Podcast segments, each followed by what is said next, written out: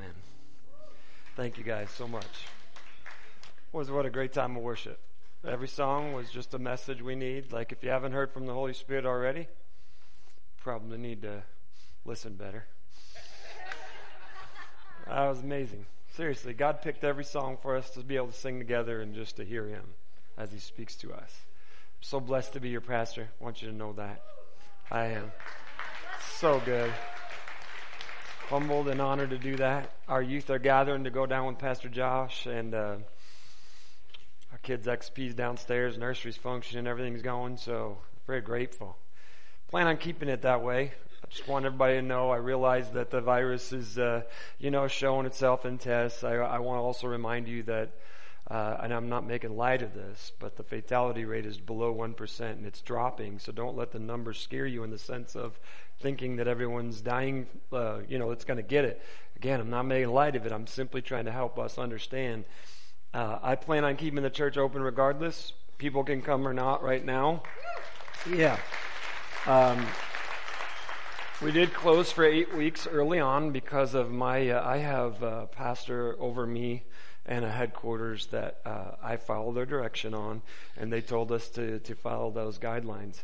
So during that time, I absolutely did a searching of my heart and asking God about, you know, where that balance is because we're to submit to governing authorities, we're supposed to submit to those over us but ultimately God. And so it's that understanding what the Spirit of God is saying to you, how you follow Him.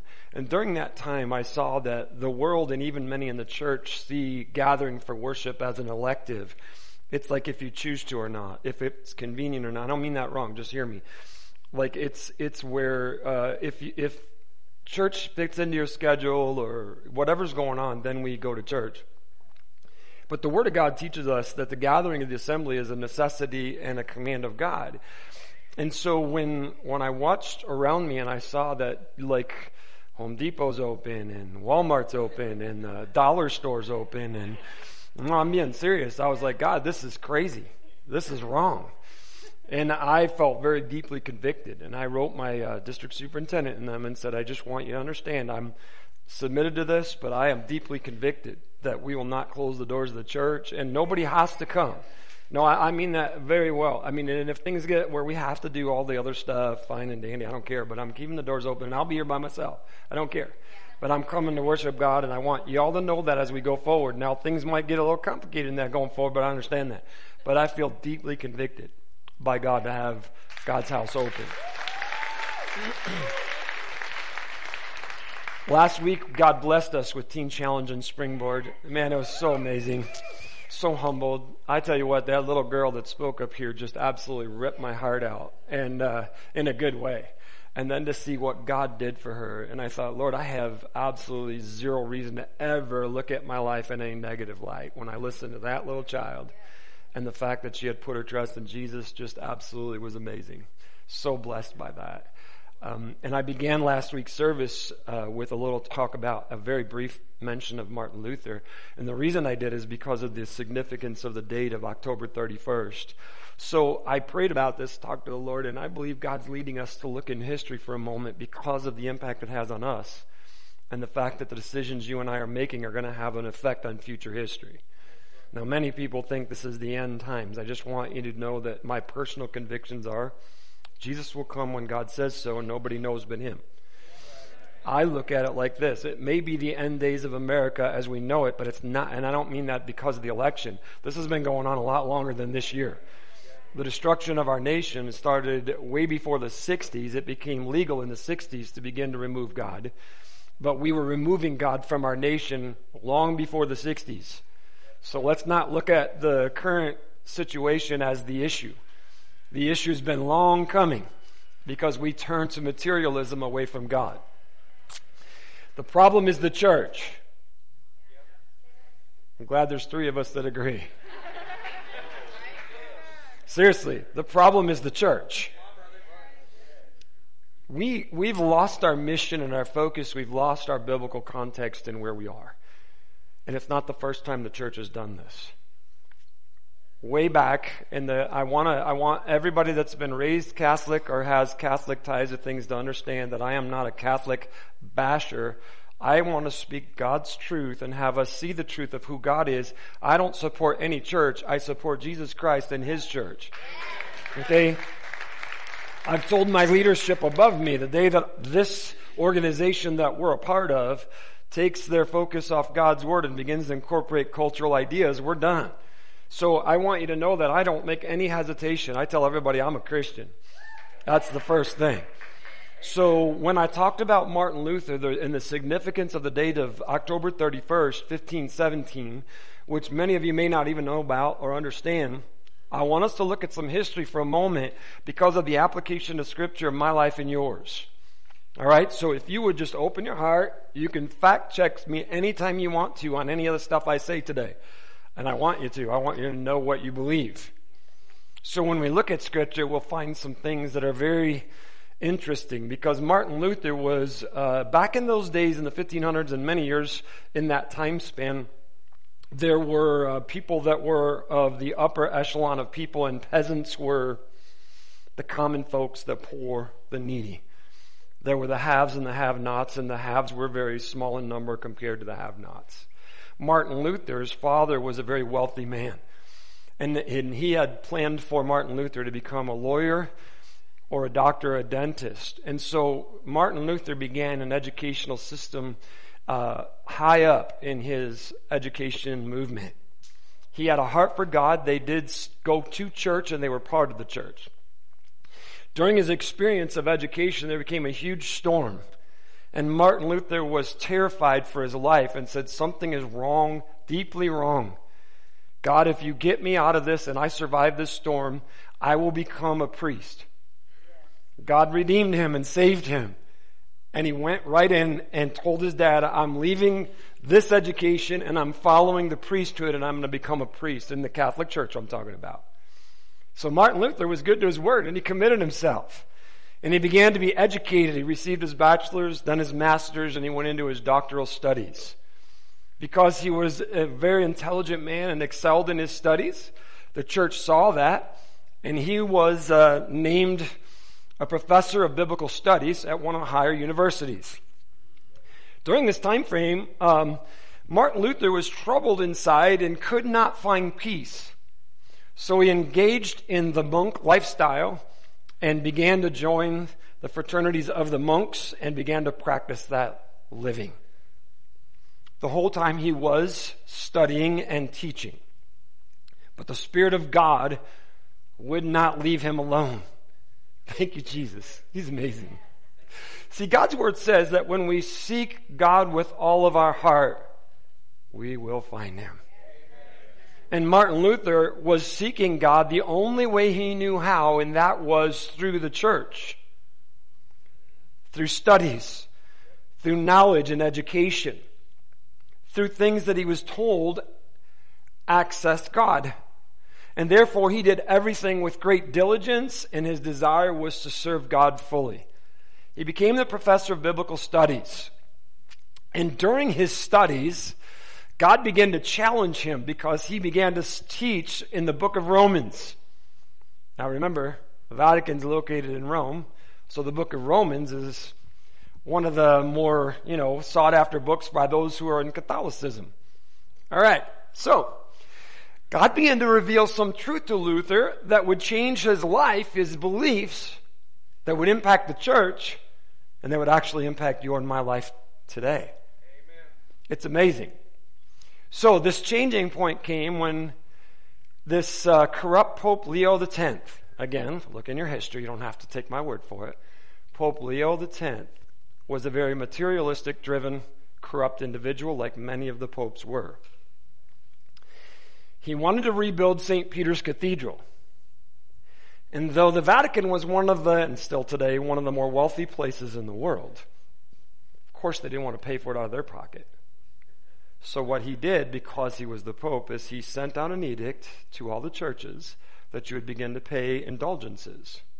And in the letter that went out to all the cardinals, bishops, and priests throughout the Catholic Church and throughout the world, the edict that the Pope put forth told them that the people could pay an indulgence to have their sins forgiven, They could pay an indulgence to have future sins forgiven because they're going to sin again and they know it. But if you pay this amount of money, those future sins will also be forgiven.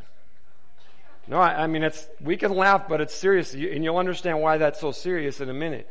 Because you see also what they told them was that if you paid this amount, you could get your dead relatives out of purgatory into heaven. Purgatory doesn't exist, by the way, just so everybody knows. There's no such place. All right, we need to know our Word of God, but we're not going to go there. I just want us, it's really, really important for us to hear all this and understand some things from history to what God's saying. Now, the reason why it was so easy for the people to follow these things and, and just do what they're told is because by and large, the vast majority of people were uneducated and they couldn't even read. And uh, the scripture at that time was only written in Latin and it was not in book form for people. There were books, but the Bible was not in book form for the common people. Only the clergy had the access to the Word of God.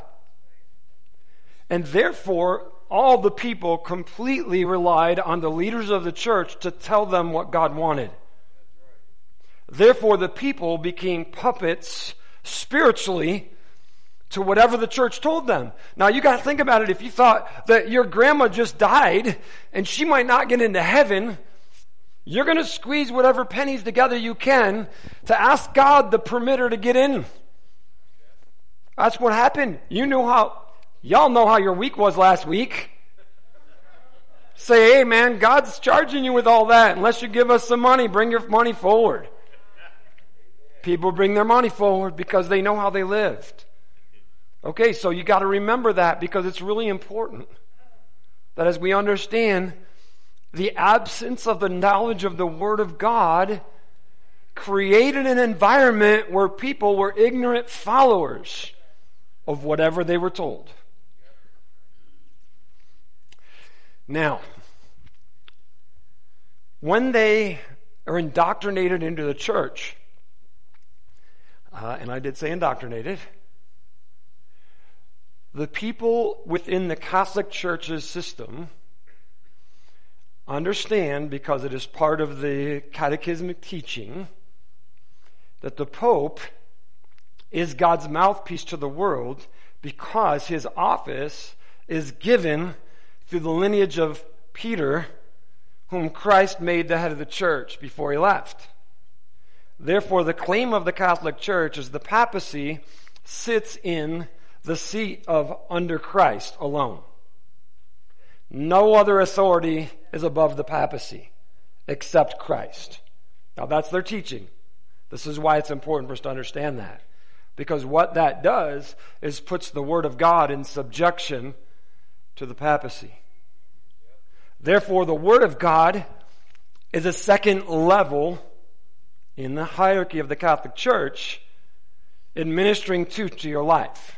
Therefore, what he creates as an edict is more important to your life and mine than the Word of God in the Catholic teaching.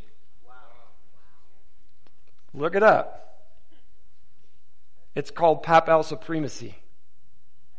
Okay, now it's important that we understand that.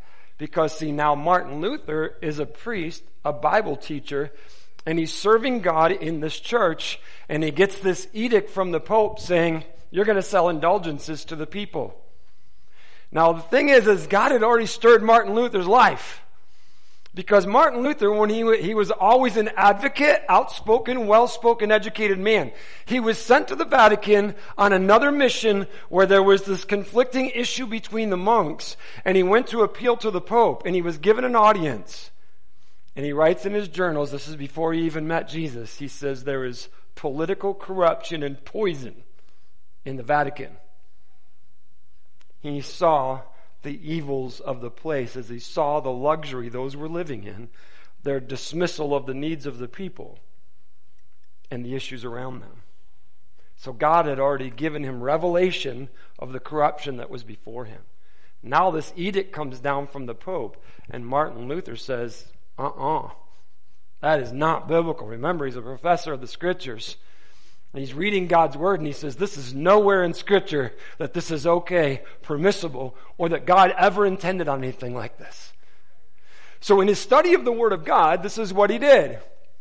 I'm going to bring forth my, this is, I want to translate it into us, in, into our modern world. So what Ma, Martin Luther did is he wrote a, it's called his 95 Thesis. So he did a post, like we would on Facebook, and he took it to the church at um, the Wittenberg Castle, and he nailed it on the doorpost there, on the middle of the door, I should say.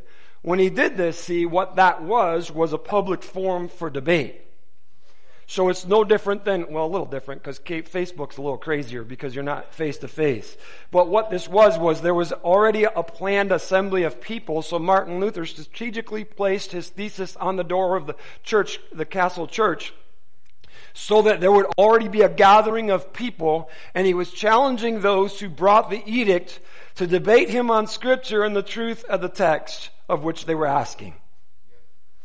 He stood in opposition to it and as he did, listen, this is, it's so cool what God does, man. Martin Luther knew that if, because he was part of the system, that if he stood against the Pope, that he faced excommunication from the church, which meant you're going to hell, there's no salvation for you. That he would be claimed a heretic, one who opposed God and all that he teaches. And that he literally would have a death sentence put out against his life. He knew that, for he was part of the system and he nailed that to the wall and stood. The two main points of the thesis of the 95 points that he was making in his debate were this the Bible is the central source of religious authority, and salvation is obtained through faith and not deeds. That's what he put. Now look, the cool thing is he did this October 31st, 1517. The debates began Martin Luther was a writer and he began to write information and, and stuff about the sources. And this teaching of the biblical truth began to stir an uprising amongst the people in the church, dividing clergy, bishops, cardinals, and impacting the Vatican. That was not okay. Martin Luther gets called forward to present his case before the Pope. He boldly goes forth and proclaims his case.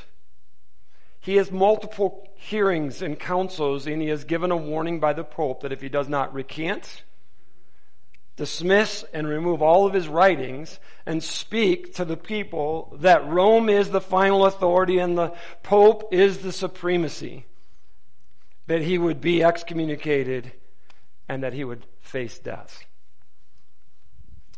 This papal bull was sent which is their legal document, like a certified letter to you, from the Pope to Martin Luther. Martin Luther took that in the street and burned it. Yeah, I love it. Now, that wasn't a small thing, man. You understand. The Catholic Church ruled the world. Because you see, the political leaders of the world also saw the papacy as supreme next to God, and therefore they were under the authority of the Pope as well. The papacy, if you know your history, got its position through political support in the beginning. So the kings of the world acknowledged the supremacy of the Pope. Now the Pope is over them. Crazy stuff. The edict goes forth. Martin Luther is sentenced for death. Martin Luther knows he's going to die. His friend kidnapped him. He didn't even know it was going to happen, and his friend kidnapped him and stuck him in the prison ward of the Wartburg Castle. Now, you know, I'm, I'm just going to pause here, guys, because see, things happen in our life that don't make any sense to us, but God's up to something. Martin Luther, when he was kidnapped, did not realize it was his friend, for he wasn't there. He sent a band of soldiers, masked, kidnapped Martin Luther and put him in prison. While he was in prison, no one knew he was there. What did Martin Luther do? He began to translate God's word from the Greek, not from the, the Latin Vulgate, from the original Greek into the German language and he started the New Testament, for it was there that salvation is discovered. And in his writing and translation of the New Testament in the German language, and he began to work his work and write his writings, the belief of God's word for salvation and the authority of Scripture began to take hold in Germany, and the Reformation took place, and the church was never the same. And what happened was the, the um, Protestant church is the result of the Reformation, which were part of the Protestant church. There's two parties. Hmm, interesting. Catholic and Protestant. Okay, now, Stay with me. I told you in the beginning, this is not a Catholic bash. You can look in your word, you can look in history and find the truth of what I'm talking about. But let's see why Martin Luther was willing to take the stand he took. Biblically, when we look at the scriptures that he referenced, and he referenced these in not only his 95 thesis, but in his teachings as he went forward. We look in Romans chapter 1.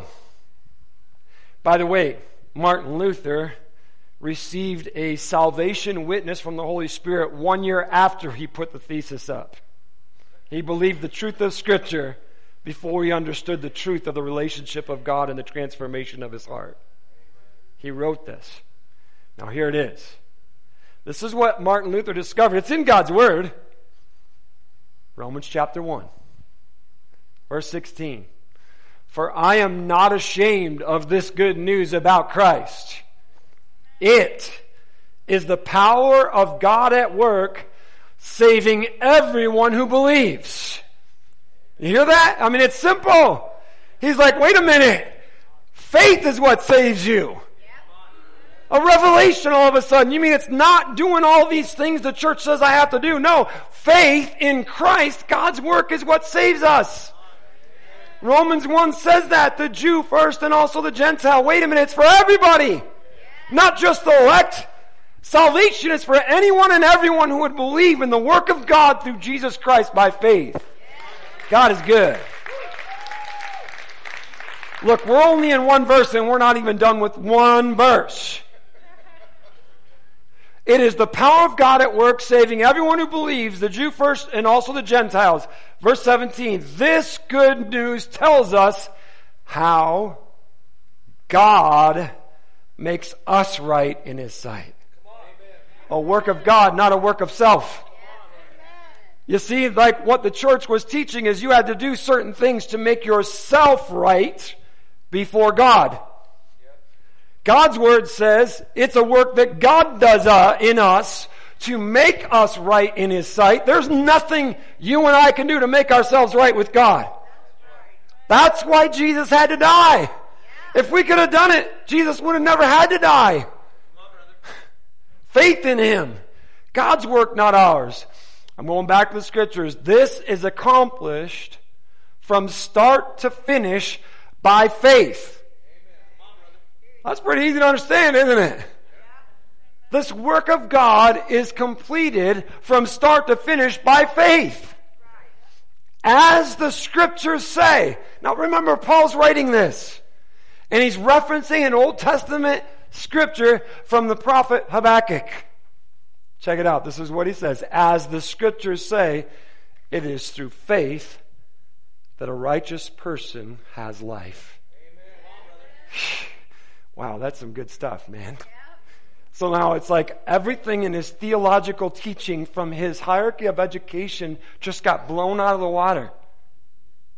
The church was teaching untruth.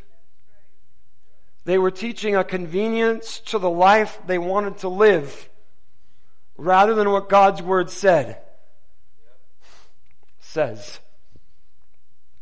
So the basis of his belief was found not only in the New Testament, but the Old Testament. And so now when we're looking, at, he, he referenced the, the quote from Isaiah in 64 in his writings and well, as well. And this is the prophet, uh, the prophet Isaiah's prayer inspired by the Holy Spirit of God. And this verse right here, you got to hear it. Verse 6, it's great. We are all infected and impure with sin. When we display our righteous deeds, they are nothing but filthy rags. That's God's word. Right? So he's like, wow, how can I and we be teaching everybody that if you do this many things, you're going to be okay? You know how many people you've heard say to you, like I have to me, I'm a good person. Yep. Yeah, heard that. No, you're not. You are a corrupt, broken sinner. And the only way that you can be good and live right is because what God does in us. Period. It's God's word. Finishing that sixth verse, like autumn leaves, we wither and fall, and our sins sweep us away like the wind. Man, he was like, how, how did I see all that I believed? And now I see in God's word something so contradictory to what I learned. I want you to know that I, I'm pretty solid believing that probably all of us have some theological and biblical filters that we've been taught are truth that really aren't biblical truth, but they've been church truths that we've been told that we've accepted and we live by because we don't want to offend God. This is why it's so critical for me and you to know what God's Word says. I'm not just asking you to read your Bible for five minutes a day, five days a week, which is like an embarrassment. Just so that you do something spiritual in your life. It's so that God can speak to you about who He is, what He expects of us, and how to have a relationship with Him. See, the problem in the United States and many other places in the world is the church itself has ceased to preach the Word of God. Seriously places of higher education are beginning all across our nation to undermine the Word of God. They begin to say this is just an allegory. Well, we're reading someone else's mail. Well, it's not meant to be taken like it's literal. I'm talking about places of higher education that are teaching your clergy your pastors, your priests, the people that are supposed to be leading God's people into relationship with them. They're being taught that the Word of God is, is fallible.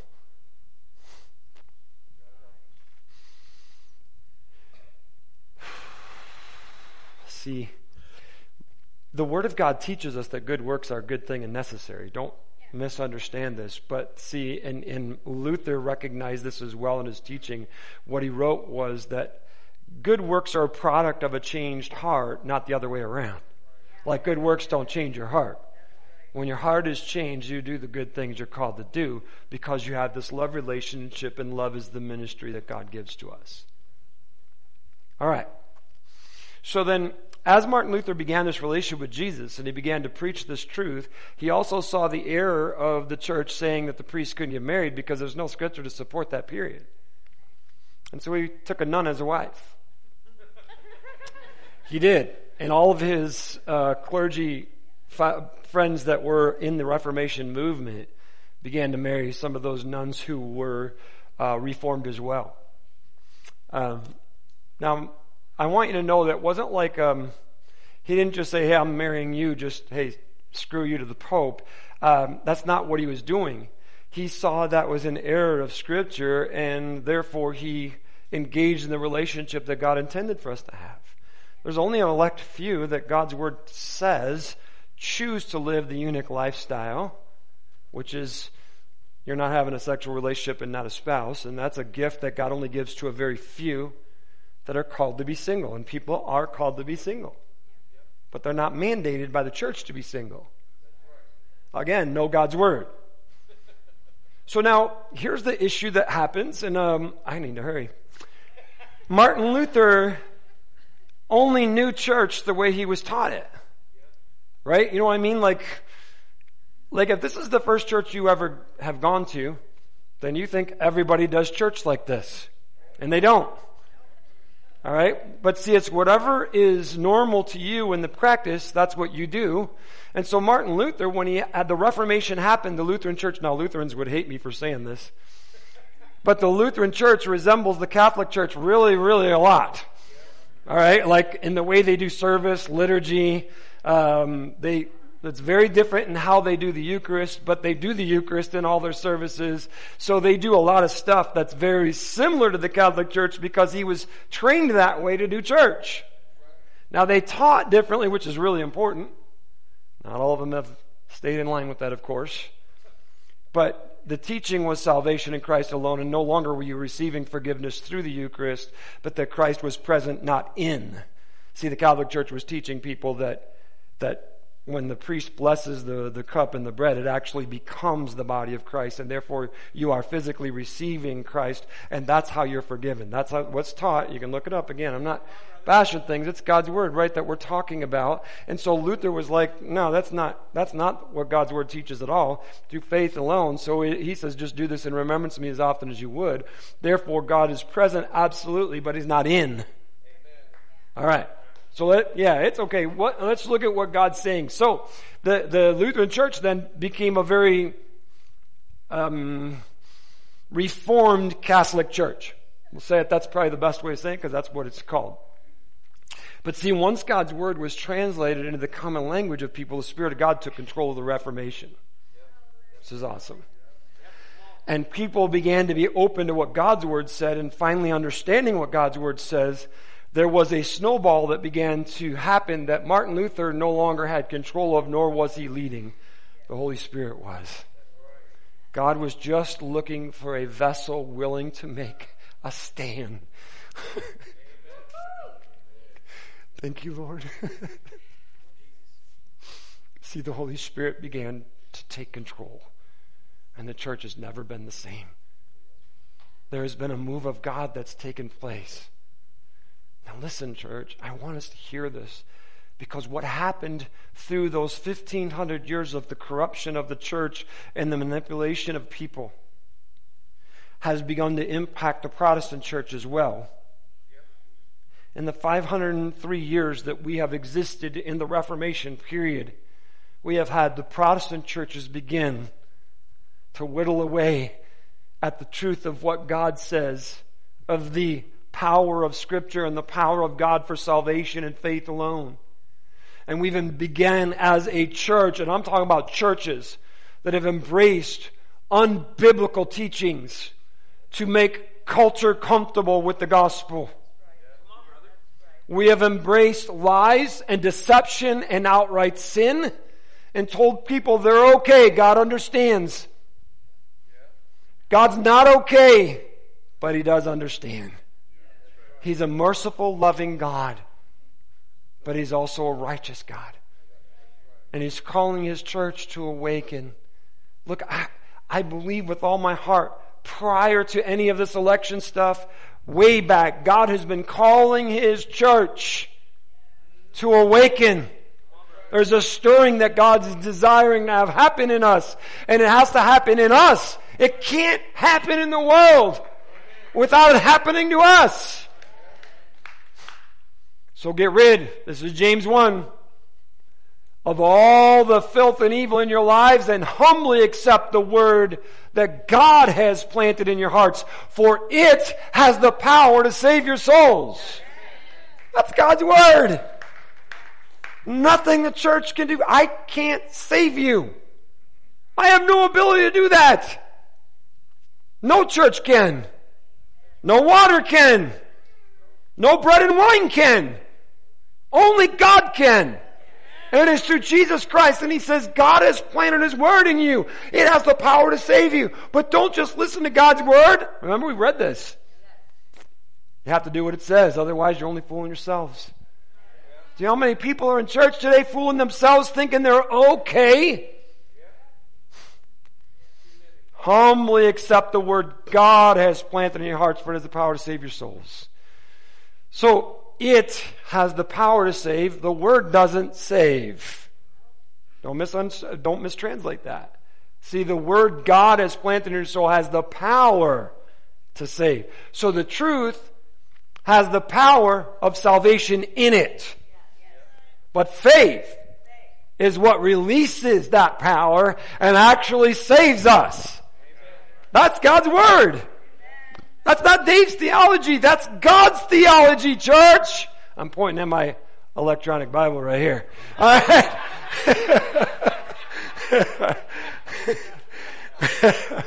All right. Matthew 13. now listen to the explanation of the parable about the farmer planting seeds. The seed fell on the footpath represents those who hear the message about the kingdom and don't understand it. Then the evil one comes and snatches away the seed that was planted in their hearts. The seed on the rocky soil represents those who hear the message, immediately receive it with joy, but since they don't have deep roots, they don't last long. They fall away as soon as they have problems or are persecuted for believing God's word. The seed that fell among the thorns represents those who hear God's word, but all too quickly the message is crowded out. Listen, church, by the worries of this life, the lure of wealth, so no fruit is produced.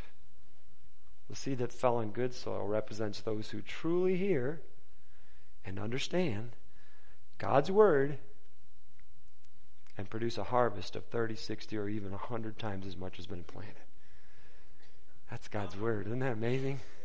So good. Thank you, Jesus. You're so good to us. See the Reformation doctrine of salvation through Christ alone, by faith alone. Jesus teaches us this. Receive it inside of you. None of us have arrived at that fourth level yet, or third, or whatever that final level is right there.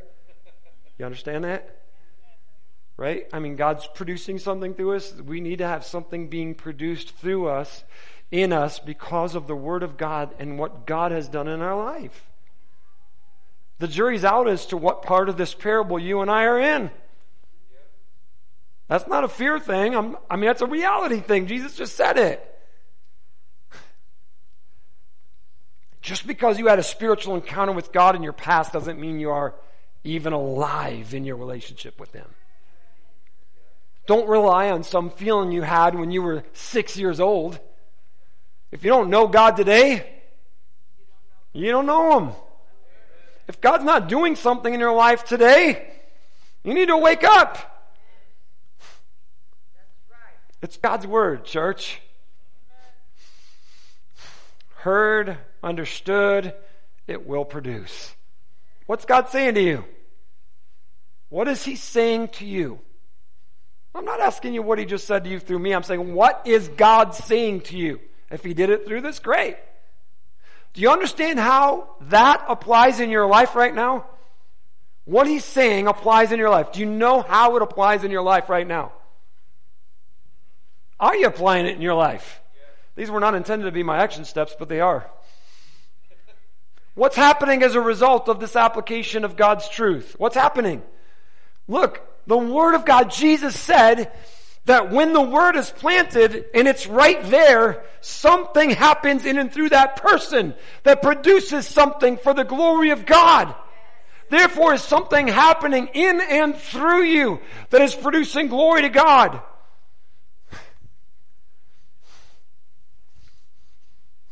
All right, Lord. We love you. Thank you, God. I thank you for men and women of God who have taken stands in history. Thank you, God.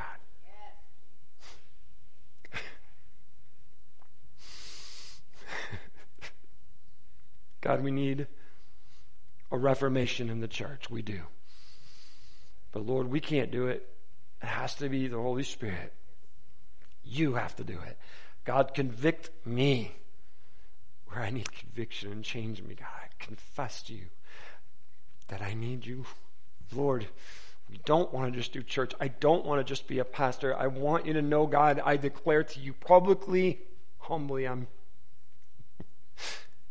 Wreck me, Lord. I'm all in.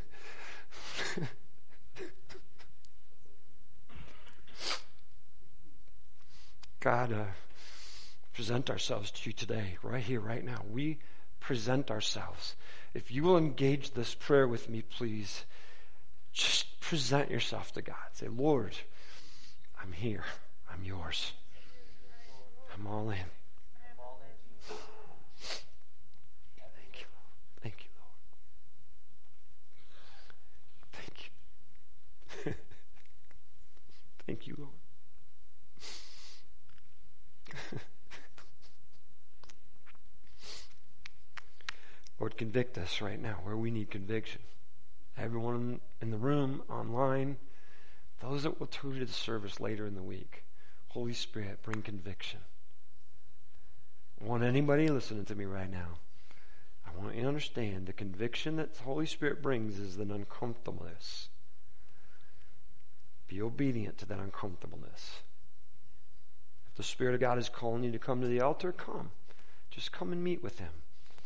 Just come. If He wants you to just bow your head where you are, fine. Whatever. I just want you to meet with Him. He wants you to meet with Him. It doesn't matter what I want. Thank you, Lord. Thank you, God, for this moment in time and history that we can come to you. Thank you for your word, God. We love you. It's in Christ's name we pray. Amen. Amen. Thank you guys for being here today. Hey, God's amazing. Praise you, Lord. Thank you, Jesus. Yeah, you're dismissed. Those of you that are going with us to Tombstone, I'm looking at probably why don't we plan to have a kickstands up at right at 11 to get out of here so you have time to hit the restroom, get yourselves ready. God bless you today. Thanks so much for being here. Thank you, Lord.